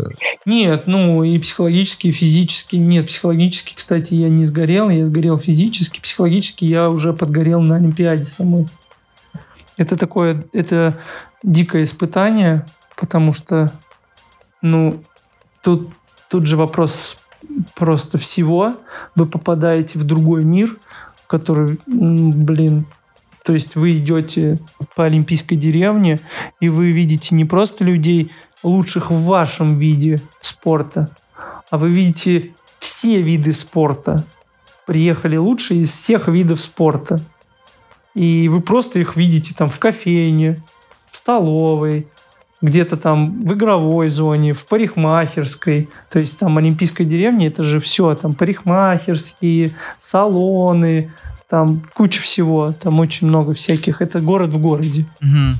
И вы такие живете просто в городе таком, где просто все кипит такими ну, офигенными эмоциями, потому что там каждый день происходит куча событий, куча мероприятий, все следят, э, команды борются, потому что мы становимся единым целым и с другими видами спорта тоже. Потому, ну, как бы, потому что мы боремся еще за, э, соответственно, медальные зачеты, да, которые... Да. Там начинается такая история. Все ждали легкую атлетику, потому что у нас легкая атлетика была с паровозом медальным. И все очень ждали, когда начиналась легкая атлетика, все прям с замиранием сердца ждали, когда начнутся просто медали. Вот, вот такого уровня у нас была команда на тот момент. И, к сожалению, во что теперь мы превратились. Поэтому это было, конечно, круто. Я такой... Мы, мы шли там утром в кофейню. У нас там под окнами кофейня была. Мы такие подходили. И передо мной там стоял, э, вот это, и забываю все время его фамилию, итальянец, тренер женской сборной. И они с Гамовой тоже э, кофеманы. И они такие, мы такие подходим, и просто люди видят, что ты в форме олимпийской нашей, и все здороваются, хотя мы, конечно же, друг друга не знаем. Угу. И, и общаются, там он пару слов там спросил, причем, ну, он так плохо говорит, и Гамова там переводила. Я так удивился, что все так, так легко, то есть я вообще с ними никак, я не, не то, что не знаком, мы вообще не пересекались. И тут они просто там что-то спрашивают, какой вид, как у вас там идет все. И ты, соответственно, такой в приятном таком этом вообще. Ну, то есть это очень круто. Да, а забеги же они как организованы были? Там э, были вот эти вот четвертьфиналы, полуфиналы? Да, конечно. Олимпиада — это история с полным циклом. Это три бега. Он предварительный, полуфинал, финал. И э, но в, этом, в стипле нет. В стипле проходит забеги и финал, два бега. Стипли был, по-моему, когда-то три, но сейчас все время проводит два, потому что это достаточно жесткая такая динамичная история. Ну, там все сложно в плане того, что логистики и олимпийские деревни, там ты доезжаешь, э, вас строят, то есть вас заводят в колл-румы, это предварительное место, где вы, соответственно, уже все полностью готовите, у вас забирают все электронные приборы, проверяют шиповки, майки, э, номера, все абсолютно вас полностью проверяют. Э, это все за, э, происходит за 45 минут, выводит вас практически за час. И эта вся история такая большая, длительная. То есть это такой процесс, ты размялся, ты начинаешь разминаться где-то за 2 часа практически. То есть это очень такая история. Там выводят, потому что это все с таймингом сопряжено. Всех там распределяют, там сидишь. Э, ну там, конечно, сгораешь сильно, потому что ты сидишь в таком закрытом помещении, вокруг одни соперники, и вы сидите долго, и ты начинаешь уже так нервничать очень сильно, а когда ты выходишь на арену, а там еще 50 тысяч зрителей, а то, а то и больше, и они все там кричат, потому что там все это заводится, то там просто я, я пытался найти выход из этого стадиона. у, меня, у меня был дикий шок. Я не думал, что ты, как это так? Столько людей просто. Это же нереально. И вот это все просто, конечно, круто. Ну, там ноги трясутся жестко. Очень жестко. Ты там вообще не соображаешь, что происходит. А было что-то лучше этой Олимпиады? Или вот она... Нет. Э, не-не-не, каждое соревнование, они по-своему разные. Я вот про деканацию вам сказал, это очень душевный старт, он очень классный. Это такая история командного соревнования, связанная с таким позитивом. Там никто на тебя не давит. Вы там прям, ну это праздник такой, там, то есть, ну вообще так все проходит миленько а, это разные городки во Франции. То есть я вот был на трех, в Ницце, в Париже в, и в Анси, по-моему. Вот я был в трех городах разных, и это везде по-разному, это прикольно. Мы там в Париже, там, соответственно, своя атмосфера. В Ницце вообще был восторг. Мы поехали на пляж, поплавали, нас э, круто встретили. Э, я там на доп-контроле, когда сидел, мне привезли просто э, нас осталось двое ребят, и нам привезли э, из кафе кучу разных пирожных. Спросили, что я хочу. Я сказал, ну, я бы выпил кофейку. Они мне привезли обалденный эспрессо. И это было вообще просто такой шедевральный. Ну, вот эти эмоции. А, универсиада, это маленькая Олимпиада. То есть э, э, на универсиаде круто то, что там есть стихийная барахолка. Вы собираетесь э, на стихийный рынок, который собирают спортсмены. Угу. И все или обмениваются, или что-то продают. И каждый вечер там стоят барыги-спортсмены. Это так смешно. То есть там просто стихийно. На Олимпиаде такой истории нет, а вот на универсиаде есть. И это стихийно. Там, чтобы вы понимали, там за нами бегали, потому что российское все очень хотели. Там доходило до абсурда. У нас были крутые майки э, стартовой экипировки. И к нам как-то подсел австралиец, и он умолял нам отдать майку.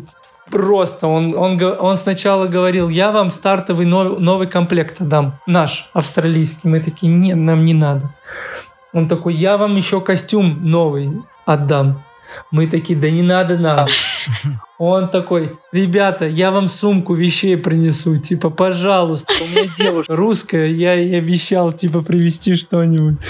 Мы такие на него смотрим, ну ё ну что ты к нам пристал, ну не ходи, нам не нужно это. Ну, потом все-таки мы ему отдали эту майку, он был счастливым человеком, счастливейшим. Вообще просто. А там, там все в ход уходило. Там и чемоданы продавались. То есть э, мы пришли, там девчонки типа э, говорят, блин, что мы с этим вторым чемоданом будем делать? А нам дали экипировку там еще на универсиаде с чемодан. Угу. И я такой говорю, ну, пошлите поменяем на что-нибудь, может, чемодан. Я пришел, пока стоял с этим чемоданом, ко мне подбегает бразилец и говорит, продаешь? Я такой, нет. Он такой, а я у тебя куплю. Ну, типа, и он такой, 100 долларов, говорит, устроит? А это в одиннадцатом году я такой, нифига себе, 100 долларов. Да. Мы идем куда-то, ну, к ним в их дом бразильский, я ему отдаю этот чемодан, он мне отдает 100 долларов и, и смеется надо мной и говорит, я завтра его за 200 продам. Я не могу, мне так смешно было. Я просто ржал. Я пришел, ребята говорят, ты где был? Где чемодан? Я говорю, так у меня бразилец купил. Они говорят, за сколько? За 100 долларов. Они говорят, а мой можно продать? Я говорю, что, смеетесь, что ли? Я, я вам что, барыга, что ли? Я говорю, он просто ко мне подошел, и мы там так смеялись. Там девчонки что-то выменивали, пытались поменять. Пришли ребята из Армении как сейчас помню. Они такие, что, вы не можете поменять? Они такие, ну как-то не можем. И эти ребята просто им там все обменяли там, с такими бонусами. Мы там так смеялись над этим. Но это было круто. Вот это, вот, вот это а, другая сторона. На универсиаде было по-другому. Плюс китайцы, они такие интересные. Они же, для них белый человек с белыми волосами светлыми. А если еще с голубыми глазами, это все. Это, это просто, это боги. У нас вот э, братья Рыбакова, они же светленькие, и такие у них светлые глаза. И там просто... Они еще такие ребята, ну, не сильно общительные были раньше, такие в молодости.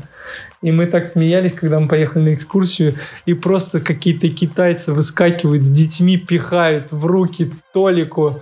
Толик отталкивает этого ребенка, они ему пихают, что-то кричат, он мне не нужен этот ребенок.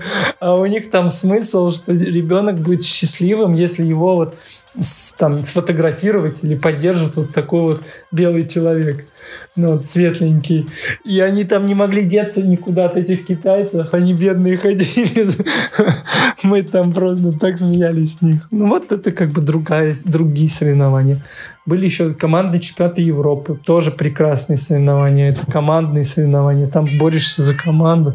Это очень круто. Ты, ты там свой вид выполняешь. Мы туда еще ездили вместе с Аленкой. Я переживал за нее, она переживала за меня, и мы там в команде. Это все было очень круто. Ну, вот отдельные разные соревнования, они по-своему, конечно, в копилке. Олимпиада, она, конечно, особняком стоит, потому что она, наверное, не всем... Не все туда попадают, да? Да, какие mm-hmm. же вот эмоции и все-таки какое ощущение было после Олимпиады, потому что, ну, что дальше? Ну, было легкое разочарование, потому что я там на последнем препятствии лишился э, попадания в финал. То есть э, я там очень неудачно приземлился на пятку и отбил пятку накануне. И я бежал достаточно такой серьезной болью. И как назло я прям попал на последнем препятствии, на финише, именно на эту пятку, меня сильно повело, и я вот как бы пролетел мимо финала. Хотя это было все вот прям вот вот. И тогда бы это было, конечно, что-то вообще грандиозное для меня лично.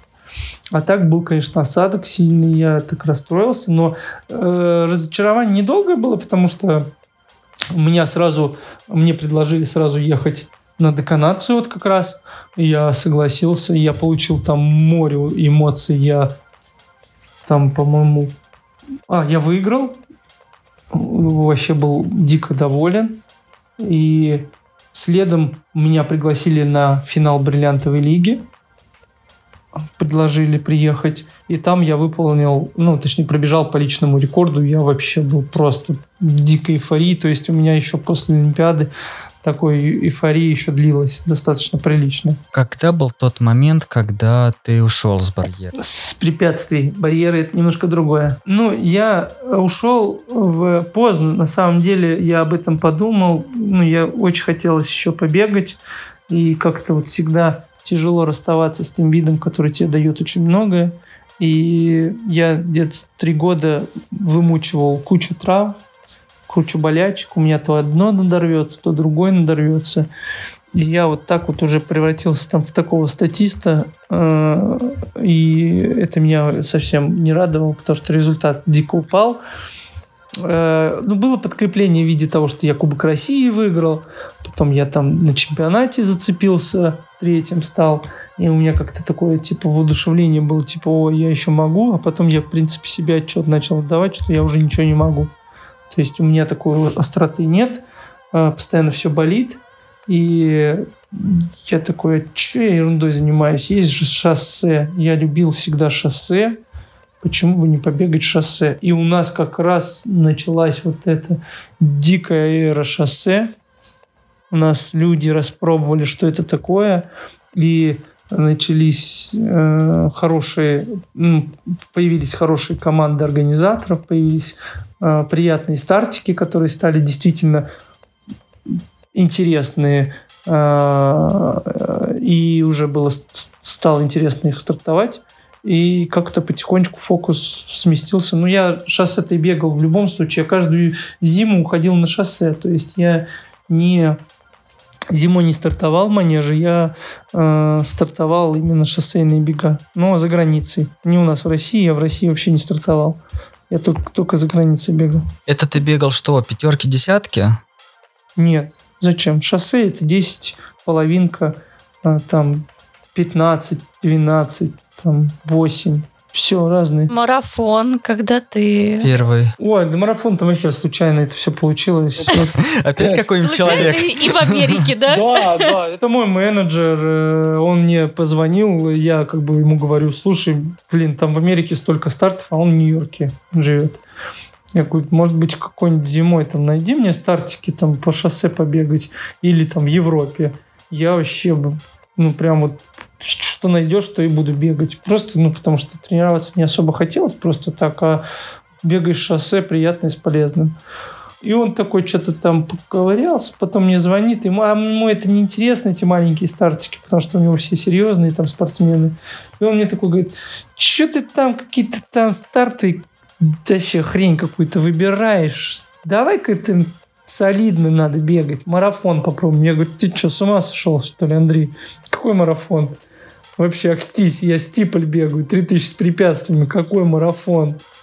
Это вообще, это не, не то, что разные, это вообще дичь диаметральная. Он такой, и чё, чё тут такого? Ну, попробуешь марафон. Я что-то как-то на паузу это все взял, а потом реально нету стартов, нету стартов. Я такой думаю, да ну и ладно, господи, ну марафон и марафон. Или вообще стартов нету, или какой-нибудь марафон попробую. Я ему говорю, давай. И он такой, ну вот есть хороший марафон, типа бронзовый лейбл или серебряный в Хьюстоне. все нормально, там прилетишь, все сделаем, как раз у тебя будет дебют, красота. И я такой, блин, а как теперь готовиться-то, я же не знаю. Ну и что-то да и просто на, там слетели в Португалию там с Димой Сафроновым. Я там, и Лешка, по-моему, тоже летел. Я Диму такой, Дима, блин, взял там эту как салфетку. Расскажи, что там делать. А он такой, ну так, так, так, вот здесь вот это, ну здесь лучше так, тут. Ну и мы там пока летели, я так чуть-чуть набросал на салфетке и начал сам там что-то выдумывать, какие-то тренировки, там что-то бегать. И вот, в принципе, и поехал с этого всего. Здорово. Подожди, то есть ты к марафону подводился без тренера? Я сам, да, сам себе тренер. На салфетке. Э, без тренера на салфетке. А не, ну мы обсуждали с моим тренером, я ему говорил, там, ну, он все-таки он не шоссейный тренер, он не занимался никогда, у него было полторашечница, 800 метровики, вот я стипль-чизист, дальше там особо и не было людей, даже десятку он не тренировался никогда. А тут как бы я ему говорю, да я попробую просто сам. Ну, я ему рассказывал там, что я делаю. Он такой, ну, вот это можно, может быть, вот так попробовать. Ну, и мы как-то там что-то обсуждали. Я ему как бы типа говорил, вот это хочу сделать. Он такой, ну, давай. Или вот это хочу. Ну, давай. Ну, как-то так. И там, или у него какая-нибудь идея там возникала. Ну, короче, такая от себя тина.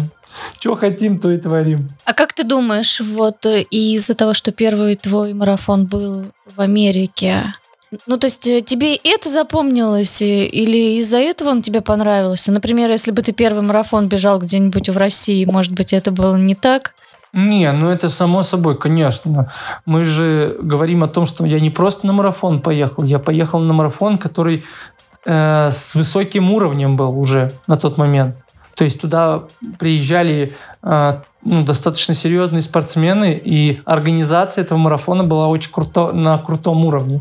У них был лейбл, у них, точнее, есть лейбл, они до сих пор проводят очень крутой марафон, он традиционный, и, само собой, это очень круто. Ты приехал на праздник. Я первый раз увидел, что такое экспо, ну, настоящее, крутое. А в Америке это огромные залы, просто там все выставляется, что угодно. Я, я, я такого не видел, я просто ходил и офигевал, насколько там все технологии, какие-то новые кроссовки, кто-то там продает какое-то новое питание. Я вообще не понимал, что это за индустрия. Это настолько какой-то вообще другой мир. И когда там все тебе там, ну, там выводят вас, там элита строится, и ты бежишь, э, и там люди просто в 7 утра там встают, э, вытаскивают там колонки, ставят столы с едой. Сами просто обычные люди, которые живут в Хьюстоне и по трассе они ставят в воскресенье в свой выходной зоны поддержки, кто-то барбекю готовит. И вот это все, это такой праздник. И ты просто в таком диком восторге от того, что люди не про, они, они вовлечены сами, они сами этого хотят. То есть у них, может быть, никто и не участвует, но они просто кайфуют от этой атмосферы, они просто поддерживают, выходят и поддерживают. Никто там не орет, что вы за мудаки, из-за вас весь город перекрыли, никуда не доедешь. Беги быстрее, скотина, ты еще оглядываешься, чтобы вы провалились. Вам негде, в лесах бегаете. Нет там такого, там люди просто, это для них праздник, они вообще там поддерживают, просто кричат. У меня там схватило на 36-м печень, просто дико схватило. Так они там меня так поддерживали. Они мне кричали, осталось чуть-чуть, не бросай, все там. Это вообще было просто круто. А ты доволен был при... своим результатом? Конечно, это для людей, которые в марафонской среде, это был крутой дебют ну, реально крутой. То есть мне на тот момент там не хватило из-за того, что я еще, я же стоял еще, я потерял столько времени, у меня три раза спазмировала печень в конце. Я потерял это, и мне не хватило там минутки до международника. И я прибежал там девятым. Да, и там вообще просто у меня менеджер был в шоке. Он говорит, да нифига себе. Ты что, надо уходить в марафон? Он мне такой говорит, какой нахрен стиполь? Марафон? Я говорю, не-не, Андрюха, давай, все, пока. Я попробовал, все, не, не мое. Ну, эмоции, конечно, были крутые. Ну, я попробовал. Да, и дальше, э, я так понимаю, это какой год-то был? 13 а, 13 14 да. 14 И там как раз, э, по-моему, в этот, да, период начались какие-то баны вот эти? Не, не, не, не, не, это через два года пошла жара только. Через два года. А после Америки что ты еще в каких странах успел? Да, блин, я потом... Э, да я не помню, там много стран было. На тот момент я уже часто ездил. Я, то есть, э, э, и в Японию гонял, и и по Европе гоняли, и на чемпионат. Я понял, э, отдельно надо делать э, выпуск подкаста, типа страны, где побывал Коля Чавкин. Да, да, блин, у нас где-то по 40, у Аленки побольше, на стороны 4, наверное. Ну, где-то 40 с, с хвостиком у нас стран. Круто. Короче, в общем, такая вот история. Давай э, на тогда вернемся к нам, да, в нашу страну. И когда mm-hmm. вот этот вот период с банами начался и с допинговым скандалом, это на тебя как-то отразилось? Так это на всех отразилось. Как, э, как не отразилось, если мы все попали в эту всю историю. Это морально просто. Ты выезжал, ты бегал, ты соревновался, и тут просто тебе все закрыли. Был какой-то период, я не знаю, апатии или очередное желание все бросить? Потому ну, что, мне кажется, в России на тот период не так все было, не знаю, круто, например, как сейчас. Да и сейчас не круто, только шоссейные забеги вы имеете в виду. А как же груд? Нет, это немножко вы другое говорите. Вы же совсем про другую вещь сейчас говорите. Подождите, ребят, не путайте. мы шутим. Мы были профессиональными, мы профессиональные э, спортсмены дорожки. Мы не, ш, не шоссейные бегуны. И э, легкая атлетика это 42 вида, это технические виды, да. И представляете, какой удар у людей вообще нет какой-то возможности, если мы, например, можем сместиться на шоссе, а там спринтеры, технические виды, они ничего не могут. У них-то вообще произошел слом. Они просто застряли. А в некоторых видах у нас ну, были очень сильные лидеры, и у них не было внутренней конкуренции. Для них это тоже был шок. И то есть мы-то, э, как сказать, мы потом себе нашли отговорку в виде того, что мы-то успели зацепить, мы поездили, и мы прилично поездили. И для нас это как-то легче стало психологически, потому что мы для себя, по крайней мере, успели закрыть те моменты, которые для других сейчас кажутся нереальными. А потом, да, появилось шоссе, у нас фокус сместился, и э, очень ребятам грустно, они периодически такие говорят, блин, у вас хотя бы есть шоссе, вы там получаете удовольствие. Сейчас появился груд у нас. Тоже. Ну, почему груд? Вот ребята в черноголовке прекрасный трейд делают. Это вообще красота. А расскажи, пожалуйста, про «Белые ночи». Очень понравилось. Я занял,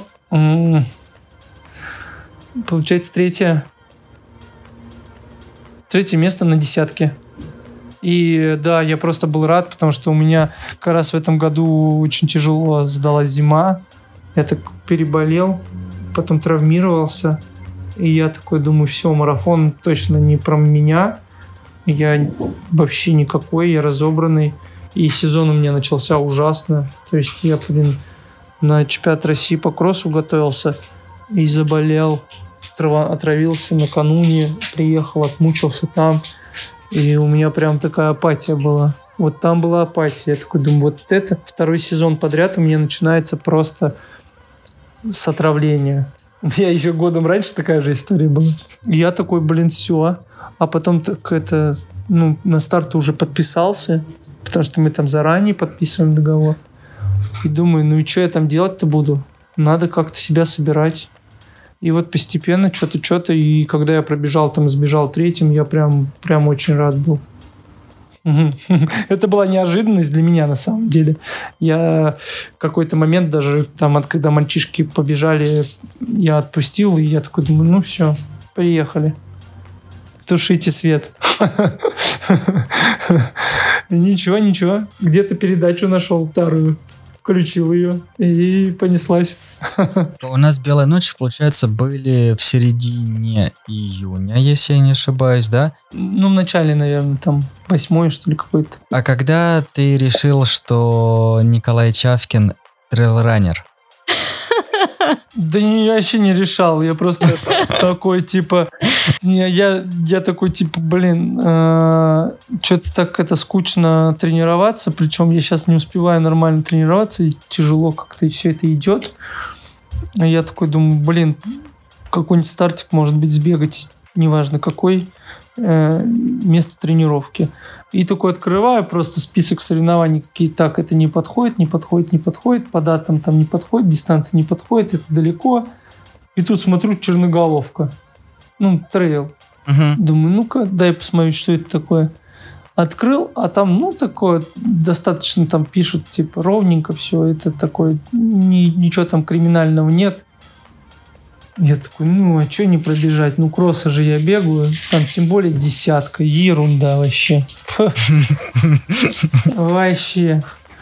Конечно, там приехал, подофигел, то, что там все-таки вот эти броды, они любят же эту историю. Так, в целом, он достаточно ровненький был, прикольно. прикольно. Ну и ребята такие все атмосферные, такие миленькие, все встретили. Очень душевненький стартик, нам так понравилось.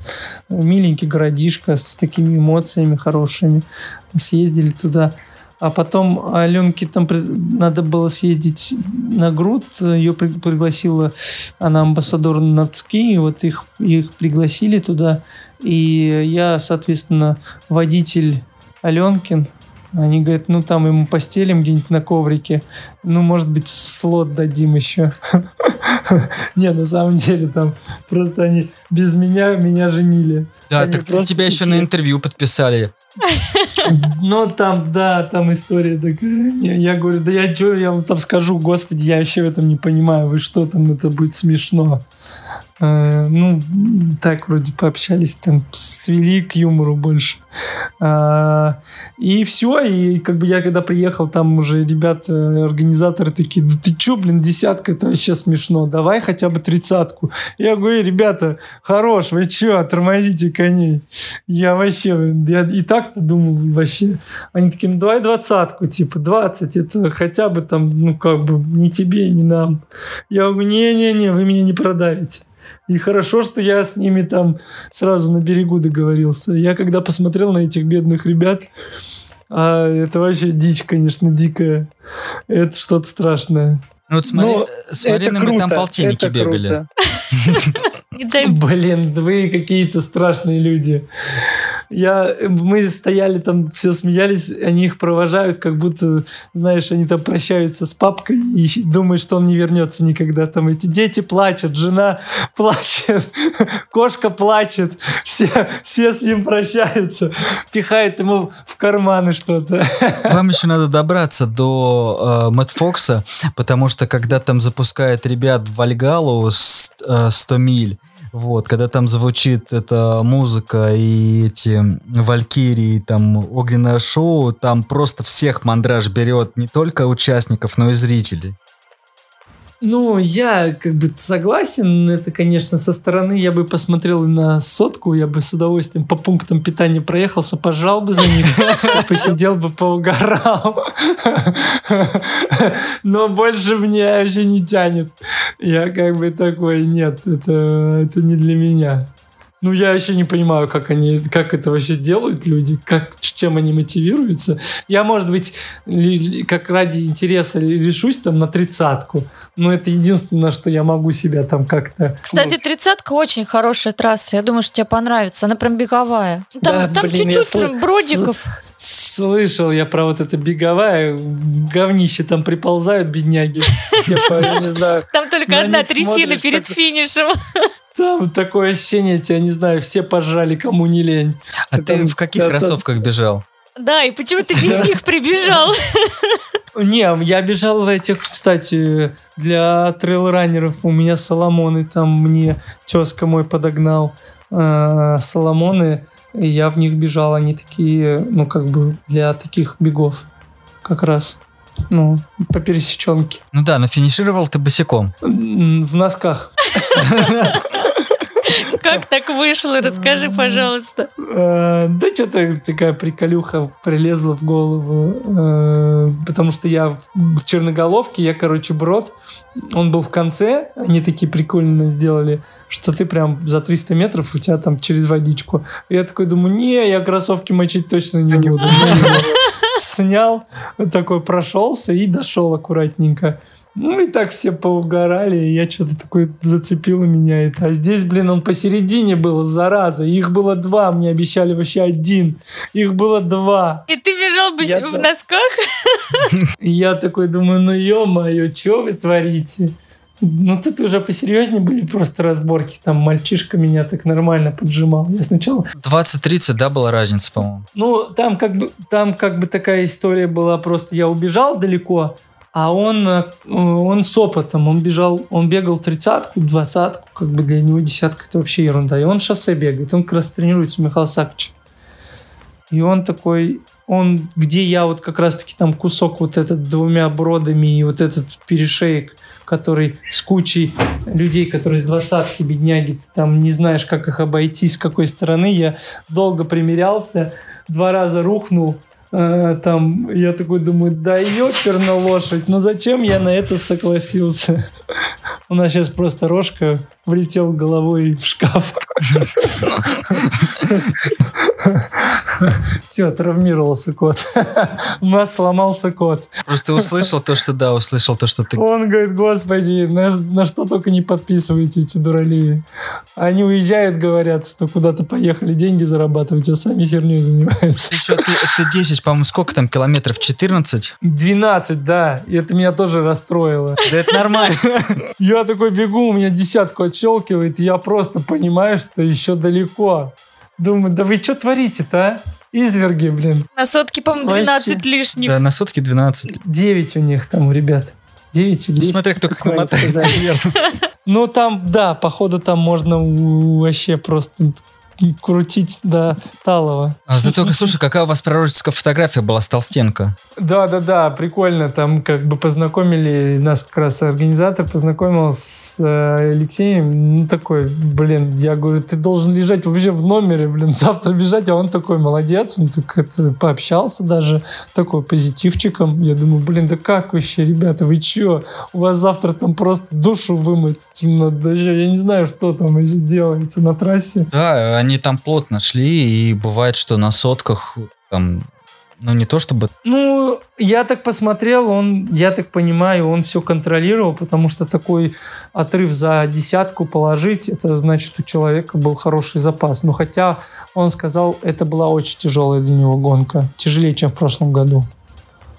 Но, тем не менее, это рекордная гонка получилась. Значит, э, все, действительно, подошел грамотно рекорды они не даются легко.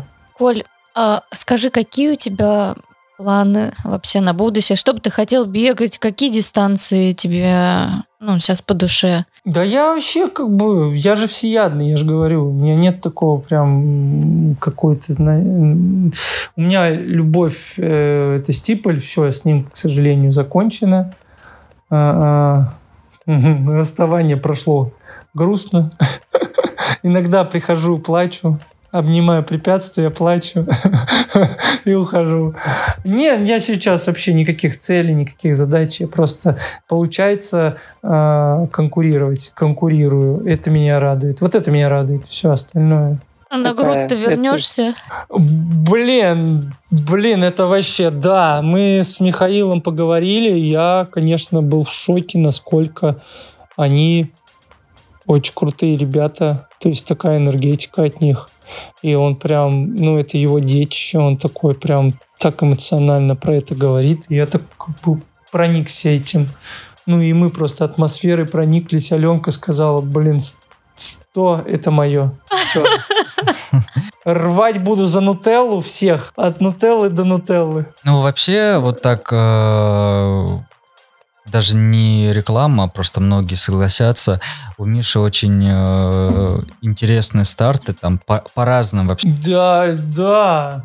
И вообще нет, никакой рекламы. Я вы что, я даже, я просто Сейчас запикаем, да, проплачено спонсор. Да, нет, я даже про себя, потому что, во-первых, тут надо отметить, что Миша в своем графике там безумном, он уделил время и приехал к нам в Воронеж и пообщался с залом на нашей конференции. Mm-hmm. Вот. Mm-hmm. И вообще сам я еду на Кильдин, это да, да, рассказали мне, да. Остров, да, и вот э, там бегу. На корабле туда везут. Да, да, вот я надеюсь, что там все сложится, потому что, ну, там, я так понимаю, не просто организовать все это. И осенью в Геленджике забег там горный, и вот мы, наверное, с Мариной... Вот я два года не был там, ты, наверное, тоже, да, на Груте? Нет, я в прошлом году 30 бежал. А я вот, а в следующем году, получается, 10 лет, и я думал, блин, ну надо и на груд ехать. То есть мне как раз больше горные старты нравятся, ну тут 10 лет. Ага. А вообще в следующем году в Воронеже Миша организовывает старт. И я надеюсь, мы тоже там как-то поможем, по волонтерам. Будет вот ночная сова. Я не знаю, не пытались ли О. вас еще заманить? Мы Лене продавали такую идею. Да, приезжайте в Воронеж. Не, Ми, Миша вообще, мы так прям вдохновились их а, вообще организацией душевной, и то, что прям реально, я же Миша такой сказал просто потом мы уже общались, я ему говорю, Миш, я, честно, приехал просто а, посмотреть, почему всех такой позитивный отзыв. Я никогда не слышал, чтобы о старте говорили только хорошо. То есть все равно находятся люди, которые, ну, что-то их не устраивает. А тут мы только позитив слышим. Я говорю, у вас проплаченные, что вы И он такой сначала его задел, я говорю, да нет, это же это юмор. Ну, не в смысле не задел, он такой, типа, да нет, он такой начинает, ты чё? Это... Конечно же, мы стараемся. Я говорю, да я увидел, я просто сам увидел воочию, как это круто. Мы реально просто офигели. Мы, я не знаю, я просто такой, ну, мы такого не видели просто даже настолько это круто, это, это необычно, это новый опыт. И, наверное, только из-за этого хочется попробовать что-то действительно такое, э, где тебя кунет прям по полной. Ну, вообще там действительно очень душевные старты, а еще у нас, мне кажется, очень душевный получился выпуск, очень а, откровенный, с такой крутой личной историей, а, Коль, хочется пожелать, наверное, чтобы вот этот заряд э, энергии, который есть в тебе, который, знаешь, даже вот по удаленке, да, мы с Мариной получили, смеялись, и Марина тут слезы сдерживала. Вот, хочется пожелать, чтобы он в тебе так и оставался, и чтобы ты заряжал этим других людей. Слезы я не сдерживала, я вся в слезах сижу. Я, я в слезах и в губной панаме. Да. Перепачканное лицо. Да, я... Ты знаешь, Коль, я, я правда ну, как я тебя видела, но я тебя немножко по-другому представляла. А, а ты такой крутой, и такой крутой выпуск у нас э, получился. А представляла такого задрота, да, пенсионерского? Нет, нет. Я просто не знала, что это такой смешной, что я тут буду сидеть смеяться просто до слезищ. Ну, потому что, да, обычно вот с ребятами, которые, с кем мы вживую писали, мы э, смеялись. А... Ну, не так. Ну, да ну, не ну, такого не было, что я тут вообще сижу. Ну, а чтобы, да, когда еще личного, знаешь, присутствия нет, вот, и так заряжаться. Коль, очень круто, и мы безумно тебе благодарны за то, что ты нашел. Да, вам спасибо, ребят. Это прикольно, когда люди развивают у себя в регионе, стараются, тем более Воронеж очень грустный по беговым меркам регион. Мы прям не понимаем, почему такой крупный регион, э, блин, в беге вообще никак не представлен. То есть Липецк намного круче просто. Ну, это смешно. Это Просто так, но видишь, даже... мы пытаемся другими путями. Да, вот поэтому вы молодцы, молодцы, ребята, это здорово. Очень э, рады вас поддержать, если мы вас поддержали. Конечно. Э, обязательно Обязательно развивайте, развивайтесь. И очень рад, что Миша зашел к вам в регион. Это очень важное будет событие. Я думаю, что, да. блин, потихонечку сдвинут вот эти... Э, Воронежские да, барьеры. Барьеры, да, да, да. Так что вам успехов. Рад был познакомиться. Э, и новых побед вам, достижений. И, я надеюсь, расширитесь вы в своих подкастах. Спасибо, Коль. Друзья, спасибо всем, кто нас слушал. Э, не забывайте ставить лайки и рассказать вашим друзьям об этом замечательном выпуске. Всем пока. Пока. Да, всем пока. Спасибо, что вы были с нами.